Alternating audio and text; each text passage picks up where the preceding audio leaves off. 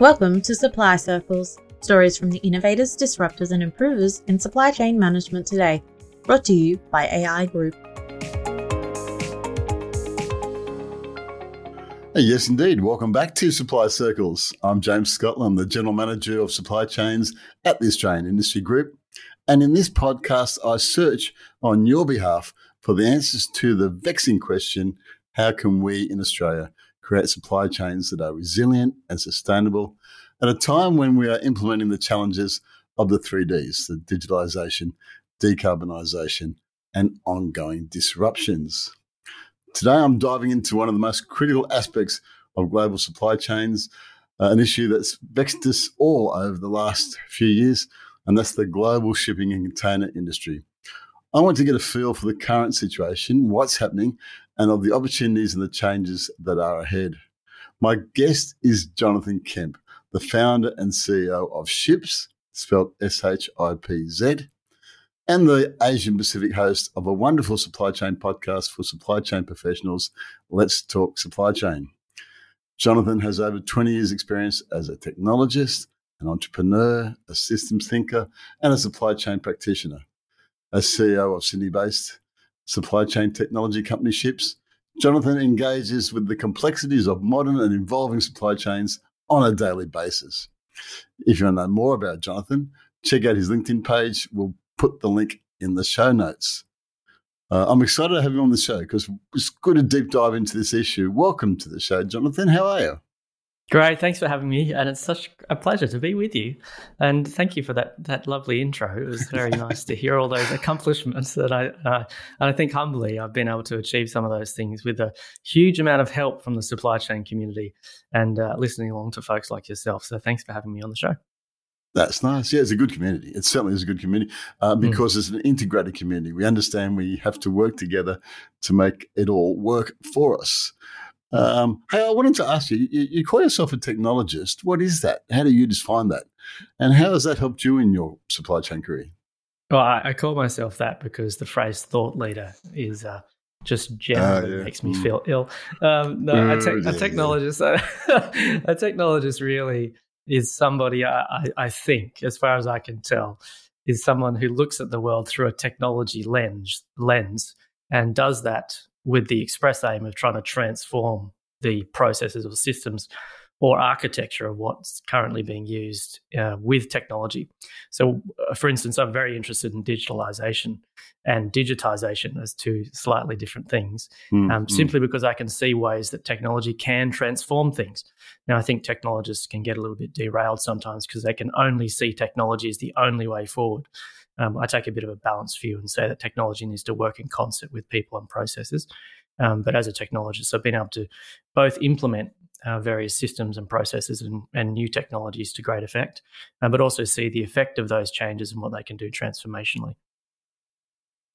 Yeah, uh, um, it seems to be the, the, the rest of the world is catching up with you. I noticed that the Ford Motor Company, the global Ford Motor Company, is looking for a global chief supply chain officer uh, with mm and defines the role as uh, it's a new role, brand new role. Uh, it would support the efficient and reliable sourcing of components, but quote also assist in internal technological developments. So technology in supply chain is is now front and center. Do you want to just talk about those two different? You, you mentioned two different words. What did you mean by the two? Yeah, so digitization and digitalization. Um, there's an interesting distinction between the two of them. A little bit of controversy as to which one means what.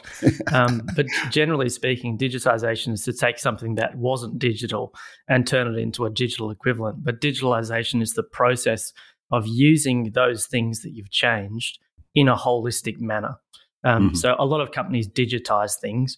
Um, I used to have uh, just plain paper to process something. I used to write my signature using a pen, and I move that in a digitized fashion to not just a wedding signature that looks the same, but is actually digital. It has a, a, a signature, an RSA signature, or encryption signature underneath it.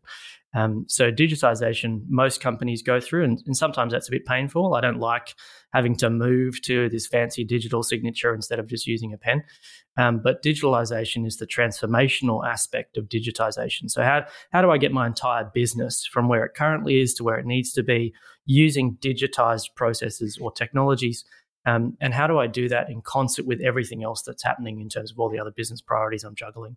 And digitalization is yeah, supply chains are in a dawning era of digitalization, a bit of resistance to some change in some respects.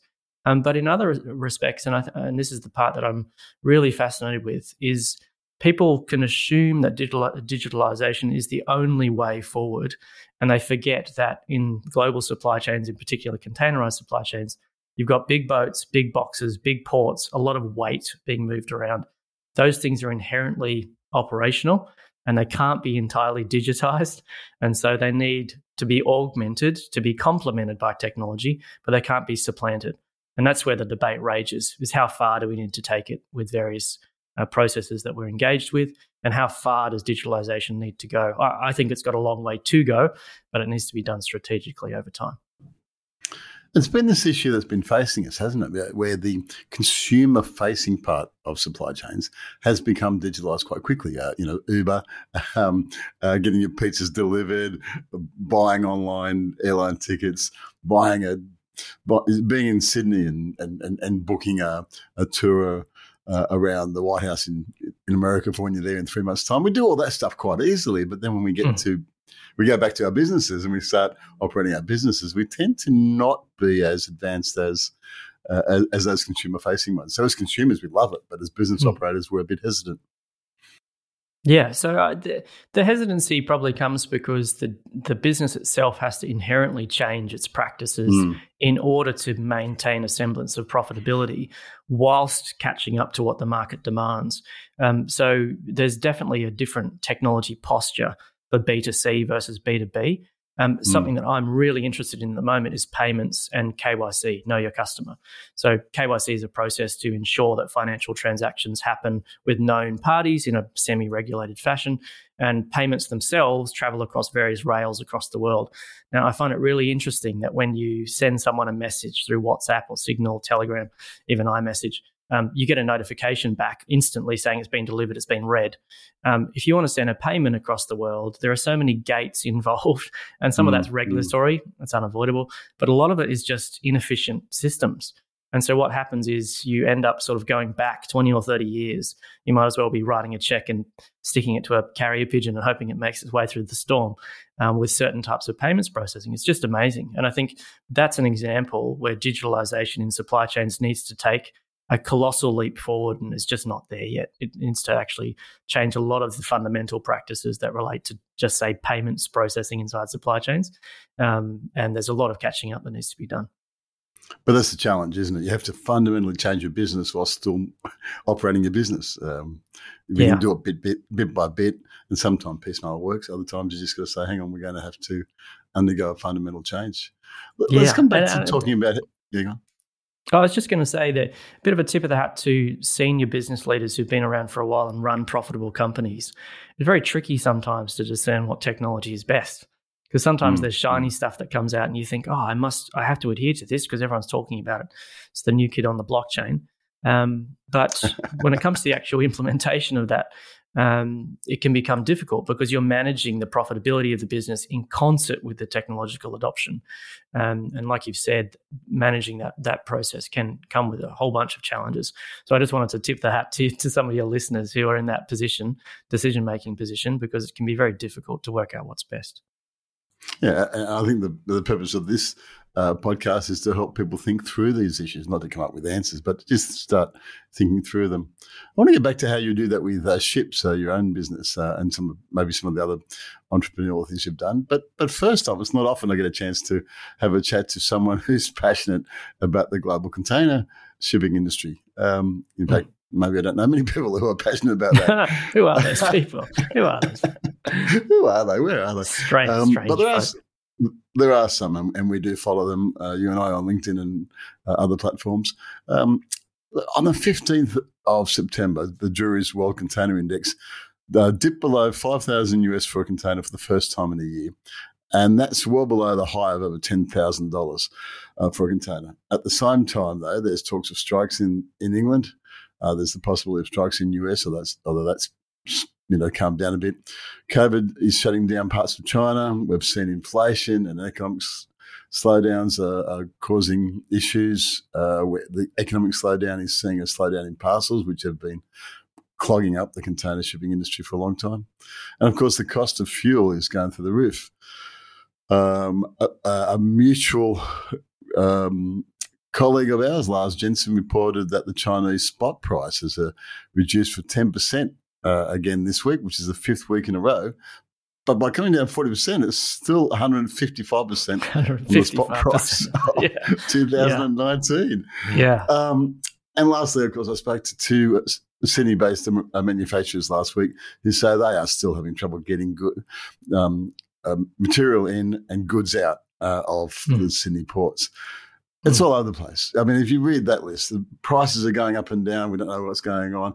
We've got ports being clogged around the world for all sorts of different reasons, and we're down the end of the world. Tell me what's going on. Mm. How how can I put some clarity to that? Go- what is what is going on? You can do it. You can do yeah, it. yeah. Just give, give me a, a, You've got two minutes to solve the world's problems. Um, so, I mean, taking a holistic view is important. Uh, so, when you zoom out to a global supply chain, you realize it's not just some people call it a web rather than a chain because there's so many interconnected parts to the global supply chain, it's very difficult to pin down one specific thing and hope That's a great that way to look at it. Yeah, yeah, yeah. It's a it's a great analogy, isn't it? Metaphor. Um, so the interconnected parts are so interwoven and intertwined that if I pull one lever over here and expect everything to marshal itself and change, I generally run into problems. And so the the strikes, for instance, over at Felixstowe and elsewhere, Europe, and then you know the flow and effect to that to other European ports, um, is indicative of, of workers realizing that they're overworked, they, to their claim they're underpaid, um, the monster profits being enjoyed by other people in their same domain. And from their perspective, they think, okay, we need to actually stand up here and fight for something that we deserve. Um, that has a ripple, a massive ripple effect to not just the shipments that are backing up in the port at that point in time, but to the downstream and upstream processes that make that supply chain function. So manufacturers all of a sudden are saying, well, we were routing reliably through, say, let's say Felixstowe for some time, for, for years. And now all of a sudden we've got to reroute to another port. Well, that puts a massive strain on the supplier to get all of their resources right so that they can ship to somewhere else. And so when you look at that as just one example, um, global supply chains really have been forced through a series of compression periods where a huge amount of change has had to happen, been forced into it to change in a short period of time. And as soon as that starts to occur, things really start to break. Um, the Suez Canal um, incident with the Ever Given was a classic for this. You had one boat stuck in one canal, um, not just any canal; it's a very important canal. Yeah, but when you put line, it like yeah. that, it's very, very key. I think it's sixteen percent of world trade or something goes through there, so it's not nothing small. But when you put it like that, you think, oh, surely just one little boat's not going to make a difference. It's actually a ship, not a boat. Um, and it did make a huge difference. It, it didn't just back up traffic. Um, it took months for a lot of that stuff to be resolved, and then took you know near on a year for the actual boat itself to be released from that condition that it was under with all the restrictions with legal battles that were going and so on and the cargo to be moved and so on. There, there's a huge amount of complexity to international supply chains. So we drill down into specifics of say tumbling spot rates and that's a factor of lots of different things all clanging together. And the average consumer looks on and, and scratches their head and says well, how is this even possible? But the net effect can be, and it doesn't always happen this way, but it can be I don't have toilet paper at my supermarket. It's actually gone. And why is that? Oh, well, because don't toilet paper. We're, we're, we're going through these compression effects that really reverberate around the world. And because we are much more globally connected than we've ever have been, uh, we can just as easily pick up the phone and talk to someone on the other side of the world or send them a message as uh, you know as we can manufacture in some other place in the world because of that distribution of both labor, goods, and and processing. We end up with a whole bunch of negative downstream effects when something when a little ripple happens somewhere else mm. and that's, mm. that's what we've been experiencing over the last 24 months it's a real reminder that supply chain is integrated and uh, a ripple there a little hiccup over there uh, has has a major wave further on quite possibly we've seen mm. we've learned some interesting things over the covid era if you're going to mention toilet paper i'm going to say the covid word um, That's right. The, the C word. Two words we're trying to avoid. Um, uh, we've seen these these these these sort of choke points come to light that we knew, but we just didn't realise them. For example, if you've got a port that can unload five ships at once by you know computerized by five computerized cranes. Uh, you've got somewhere between twenty to forty thousand containers coming off onto the docks in one day.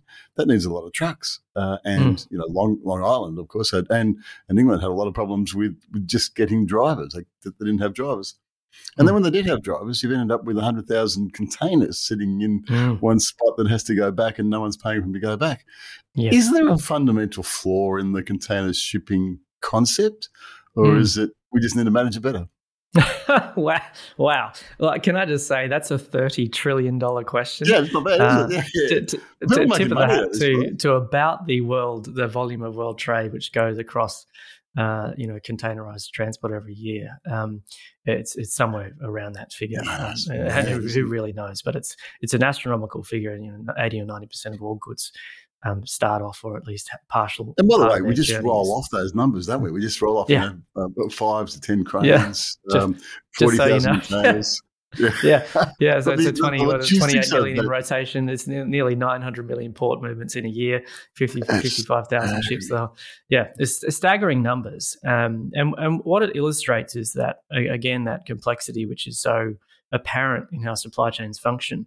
But to getting to your question, um, th- there is an inherent set of flaws inside supply chains that are also their strengths.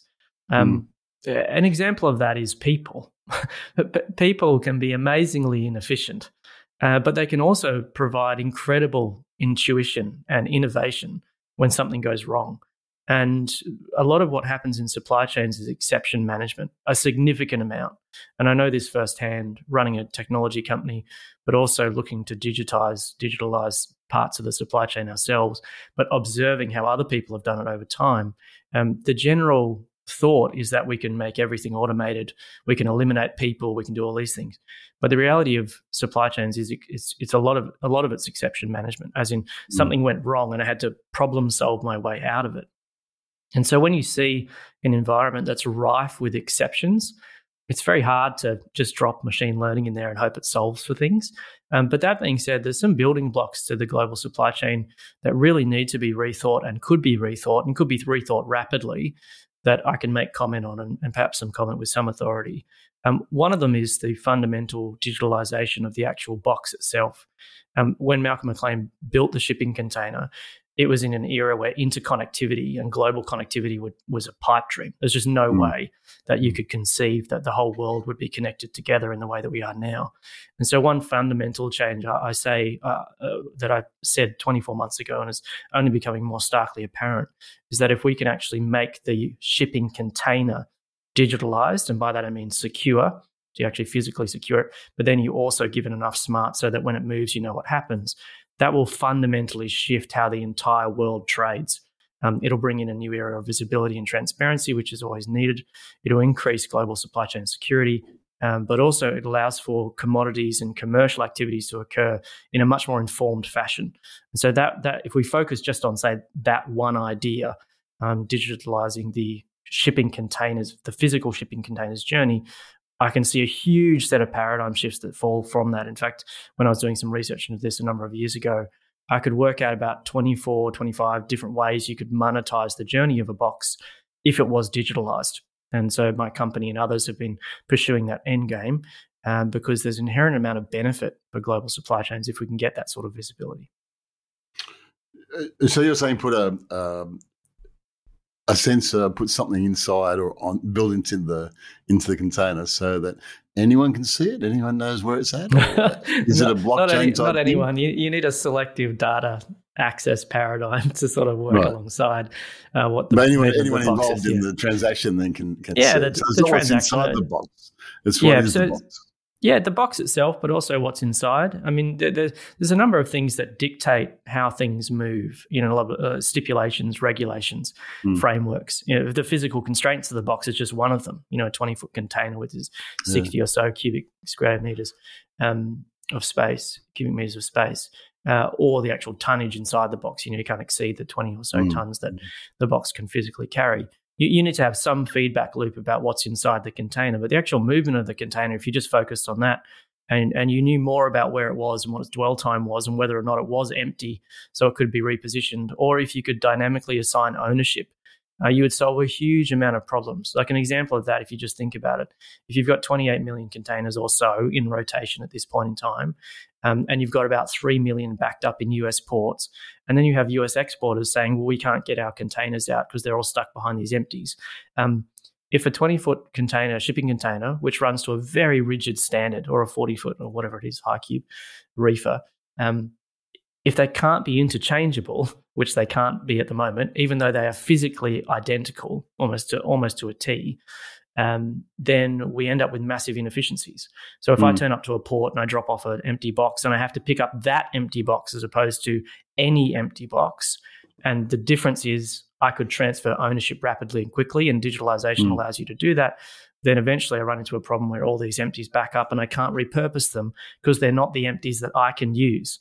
And so that's an example where if you had smarts on the container to denote ownership and the transfer of ownership rapidly, that you could actually solve a lot of repositioning problems, a lot of downstream inefficiency problems. You'd save a huge amount of CO2 output from ships who are trying to reposition these boxes where they need to be.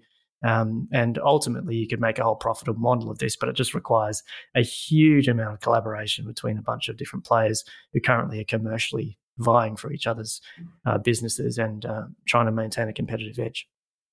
Yeah, you raise an interesting point. The visibility of the containers uh, through this sort of idea might change everyone's thinking. If you go to Fremantle, Perth in WA, which is an end port, it's a global end port, there is a container farm there of, I don't know how many containers there, about six high, maybe maybe high, maybe eight high, uh, and they go from drive around them. You know, like mm, you yeah. use a tank of fuel driving it's around. Suburb. It's, suburb. it's a suburb. It's a suburb. Mm. Um, but they're just sitting there. They're not visible. You know, when you say mm. where, where, are all the containers in the world? Well, mm. that's just one end port, where, and there's no reason to bring them back because it's a an end mm. port. So maybe just visibility would put some efficiencies into the system. Yeah, absolutely. And you have to have dedicated vessels to do that. So you can understand if I'm a carrier and I'm trying to move boxes, I'm shifting empty air. I don't make much money off that. And an estimate for, say, a 14,000 TEU vessel is it's about $9 million before you even get started to shift a whole mm. vessel worth of mm. empties from one port to a major port to another. And if I'm looking at that as a sunk cost where I'm not making much money, if any money on that, then mm. why would I do it? I just let them back up and I hope that it resolves itself. And that's been the problem is uh, COVID has exacerbated the, the, the movement or displacement of empties and it's caused a huge amount of problems. Um, I guess we're not going to solve it. We're just going to highlight it. Uh, but it's good to hear you guys. That's a problem. Can someone fix that, please? That would be great. Please.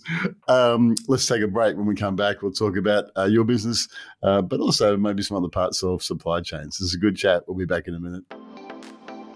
If you have supply chain or business improvement challenges, contact AI Group's Business Improvement and Growth Hub. The Big Hub is a library of practical and relevant resources designed to assist member businesses to grow and improve. The Big Hub also includes an extensive network of experienced pre qualified business improvement consultants. For more details, contact big at aigroup.com.au. That's big at aigroup.com.au. Uh, Jonathan, you mentioned you've been looking at ways to monetize the container uh, industry, but that's not your only current hmm. focus. Tell us about Shipz, S H I P Z. This is your baby, your brainchild. What's the story there? so, we had the privilege of inheriting Shipz.com from the, the amazing Sarah Barnes Humphrey over in Canada. And we've transformed it into a, a marketplace of freight forwarders on one side and shippers on the other. And w- why would we do that? I mean, part. Is it a dating service? Is it? It's a dating. It's a dating service. We, we like to say it's it's not the Tinder of supply chain. We like to say it's more like eHarmony because we intelligently match people. Um, but I don't know if that's a great pitch, but I guess we'll say that. Um, but in in terms of the two sided marketplace, it's a uh, a place where participants who generally are at arm's length and sometimes find it hard to communicate can come together, can swap information, can make their bookings, and then offer downstream services like tracking as part of the overall supply chain experience. And, and stepping away from the commercial reality of that, because it has its own commercial reality, but thinking about why we would do that is when it comes to digitalization, some people are hesitant to jump in, and I understand that. There's an inherent overhead to it. Um, some people try and implement systems which are overly complicated, and then their people don't use them. And we looked at the sales process, in particular with the small to medium enterprises that import and export, and we realized that it's quite fraught. It's very difficult to find the right forwarder or the right person to move your things. Um, it's difficult to understand the process, and you kind of just want to be able to choose between a bunch of different players and not have to get bogged down in the nuance of you know understanding specifically what a 40 foot high cube is you just have stuff to move and you wish someone could step forward and move it for you um, yeah. at the same time on the forwarder side and we realize that a lot of them are hesitant or have been hesitant to move towards a process of being allowed um, to digitize but then also offer choice to their consumers or being able to do that they don't have in-house it talent or technical talent um, so some of these processes which should be quite fluid and commoditized have become bogged down in a lot of effort being expended you, with not much. You don't really want to put a lot of time into this. This is not your core business. I mean, not, if I'm running a business, this is not my core business. I just no. need to get it done. Yeah. yeah, and so so we look at it and we think it's it's it's actually okay to say that a freight forwarder's function is um, in a, to a business owner, to a shipper, their function is almost like a uh, just purely a cost. Like mm. transportation is a cost to me. And so if that's the case, and they have other reasons for moving things and there's other motives for it, but if that's the case, then you want to not just go with least cost, but greatest value to my business. And so what we're trying to offer through Shipz.com is uh, uh, the chance for a shipper to choose, but also the freight forwarder to offer not just the lowest cost, but value. We don't like the idea of a race to the bottom with rates. I think that's a horrible way to build a marketplace what we want to do is honor the work of freight forwarders who are a necessary part of that exception management I talked about earlier, um, but also give them the chance to see more of the shipper marketplace than they probably would have ever seen, both import and export, and then work out if they can intelligently match their own services to what the shippers require. And, and so, this in our you know, from our viewpoint, is a step in the right direction when it comes to digitalization or digitization in terms of paperwork um, because it's a soft way to enter the market with very low cost. You only really pay when things get confirmed, for instance, and you don't have this massive ongoing spend. And you can get into the market and intelligently connect with various parties without having to go through a whole process of you know upskilling or redeploying a huge amount of capital or so on. So it's it's our way not just to build a commercial venture that has a success metric to it, uh, but also to help the ongoing push to digitalize the entire global supply chain? I ran a, um, oh, I was involved in running a, uh, a road freight and, and, air freight business for, for many years, uh, and mm. uh, low rates uh, by your providers, you know, your your, your, mm. your truckers and your your does not give you the, the service I need. You know, it's uh, you've got to find the right rate, the value. Yeah. What's a what's a which makes me think what what, what is a good client look like to you? Well, you know, hmm. what sort of what sort of clients are you after? Because I know that you know the amateurs sometimes can be really difficult, but you can mm. educate them and they become advocates. You know, what was a good client? Yeah.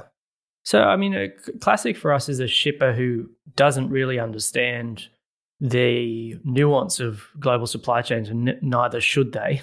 They might be an importer or an exporter. They might have some small degree of volume. They might be running one container a month. They could be running a hundred. But what they're looking for is to be able to discern what is available in the market for from the service provider end, as in who's going to move my stuff and how can they move it efficiently at the greatest value to me as a company. Um, mm. And so, again, value is our driver there. It's not just dollars, it's value. And so, an example on the service provider side, an ideal customer for us or an ideal participant in the marketplace is someone who understands that value is a key driver and not just cost. I was talking to a freight forwarder the other day, a really great, honest to goodness freight forwarder here in Australia. And the person I was speaking to unequivocally understood that. And they said, We're often not the lowest cost, but I tell you what, we'll get your cargo from A to B. And I said, That's been my experience with your team. I would use them preferentially to get quotes and get further information because I knew they had the resources to actually pull off what they claimed. And so we want to make sure that the marketplace has intelligent participants involved in them. So on the shipper side, we're looking for importers, exporters, anyone who's moving cargo who wants to have choice. They might save a bit of money, but they also are able to digitalize that journey to make it nice and easy to book something. And on the freight forwarder or service provider side, we're looking for folk who may have systems in place, may not, may be able to deploy some minor resources to make it work, but can offer services which really transform the shipping experience and are able to do that in a way which acknowledges that we are moving towards the technology facilitator or technology augmented future together. Yeah, when I was talking to uh, that Sydney manufacturer that I was telling you was having trouble getting uh, goods in, um, resources in, goods out, uh, they were selling to America, and uh, their buyer uh, was saying uh, ninety-five percent all language DIFOT, ninety-five percent delivery mm. in full on yep. time, is just atrocious. It's not. It's not in the game. Yeah. and that's that's difficult if you don't have a reliable shipper. You're basically hmm. saying, mm. make sure you've got a shipper that suits your needs, understands your needs, and is doing its best to get to, to get you to get to what your end game is, which is delivery yeah. of my goods to you in full on time. Yeah, that's right. And some people, like we, for instance, have seen this through COVID, and this is a startling statistic. And I think it's people listening along who might be in the shipping community would know this full well. Um, we talked to a, a importer in from Canada, and she said we've gone from one freight forwarder to 14 over the course of COVID. And what they need, they get desperate. So they, they branch out and look for anyone who can move their stuff. But the problem is, is they might have a great relationship with one forwarder and supply chain is really built on relationships for the most part. But then they branch out to another. They've got no idea who the other person mm. is. Oh, a friend of a friend, a friend's cousin, mm. this guy down at the pub mentioned that this person actually moves stuff. It's very difficult to get a concrete set of objective metrics to say, this is exactly who they are and this is what they specialize in. And so the role of Shipz is to do that. Over time, we're baking in things like um, reputation based scores and then also advanced profiles, which tell you what these people specialize in. And all that allows you to do is make more informed decisions, which is really what we're, we're gunning for. Uh, we keep coming back throughout the whole uh, uh, podcast series. We keep coming back to the idea that supply chain is relationship based. You said this at the beginning mm. that it's all about people. You can't mm. necessarily uh, do away with the idea. You can't automate everything. You've got to have people who are managing it, and the relationship mm. is so important.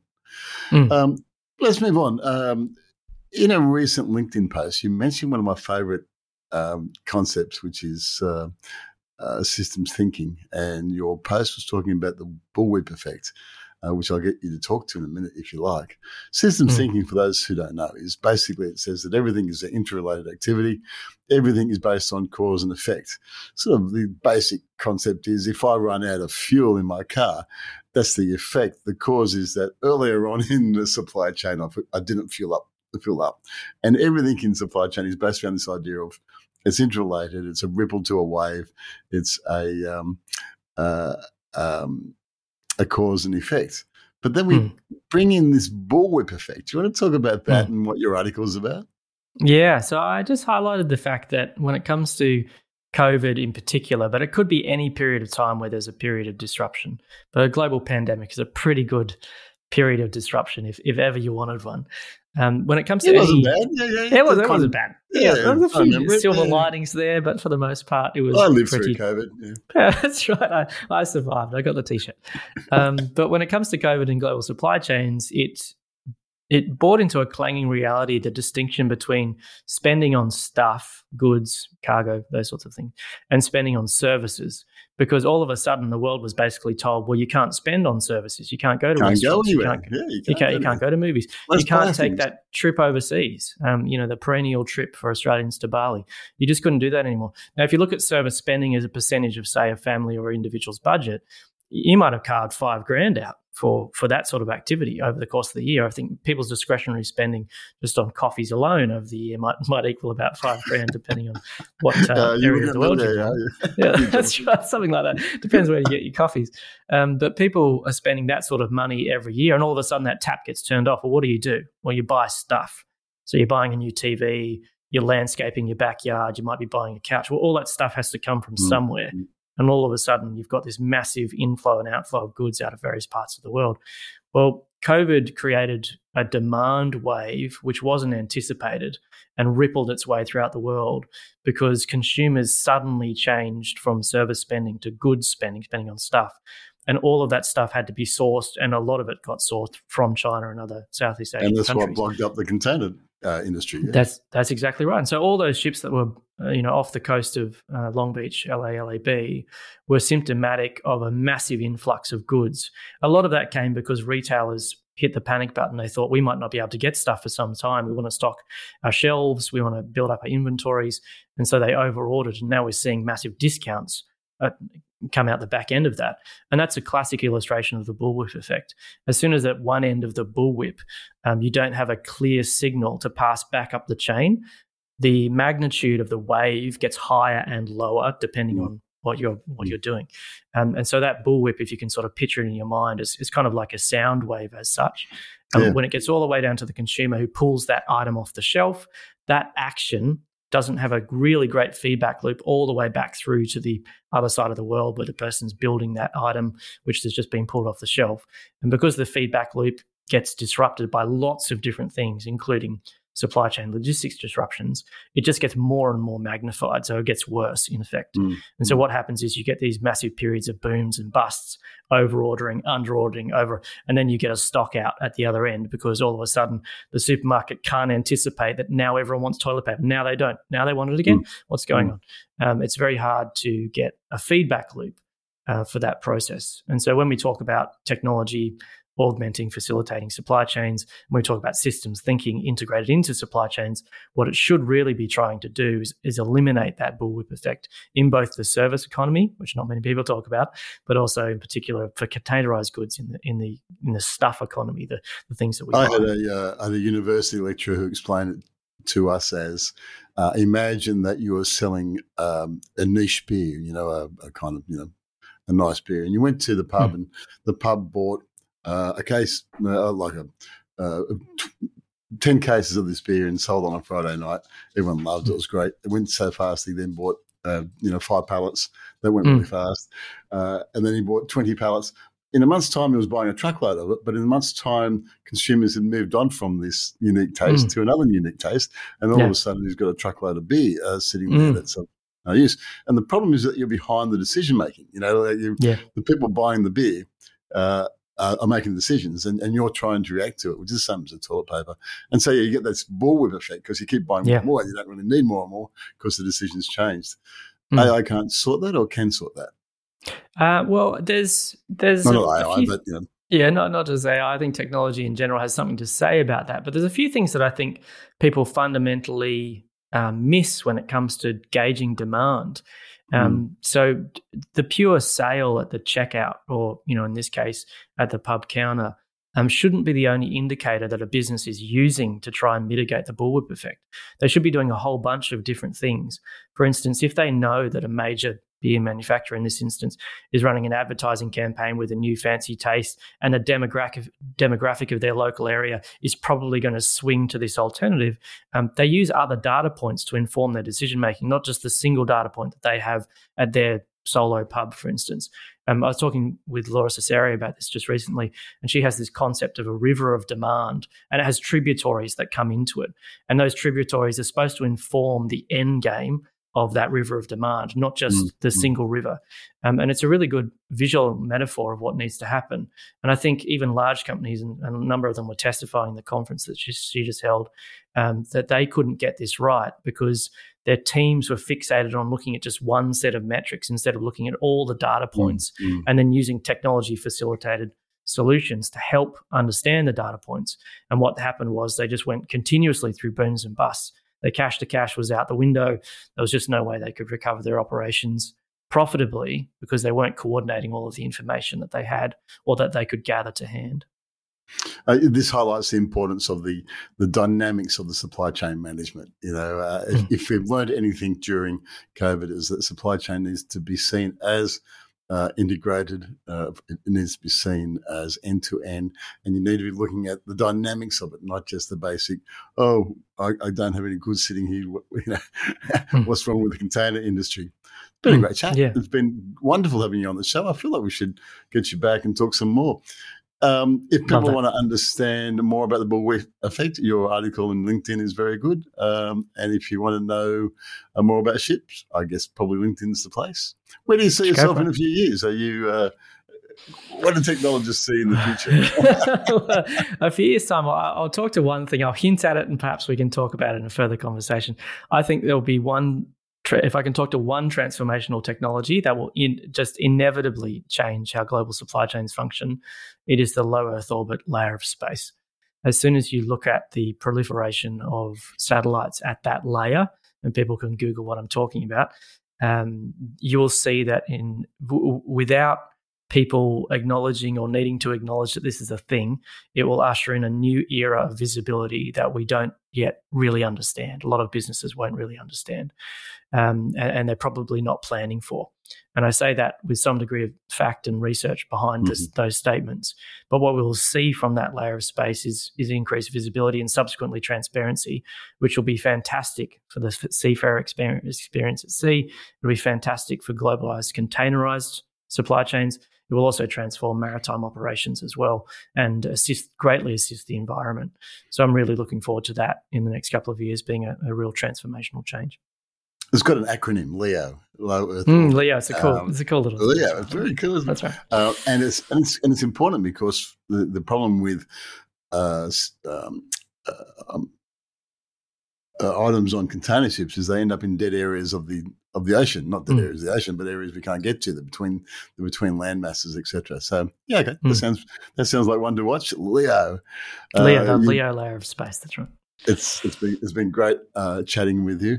You mentioned at the start you hated the idea, you don't like the term thought leader. Um, I'm going to have on my grave, if I have a grave, I'm going to have Robbie Williams' quote of "I'm uh, contemplating thinking about thinking."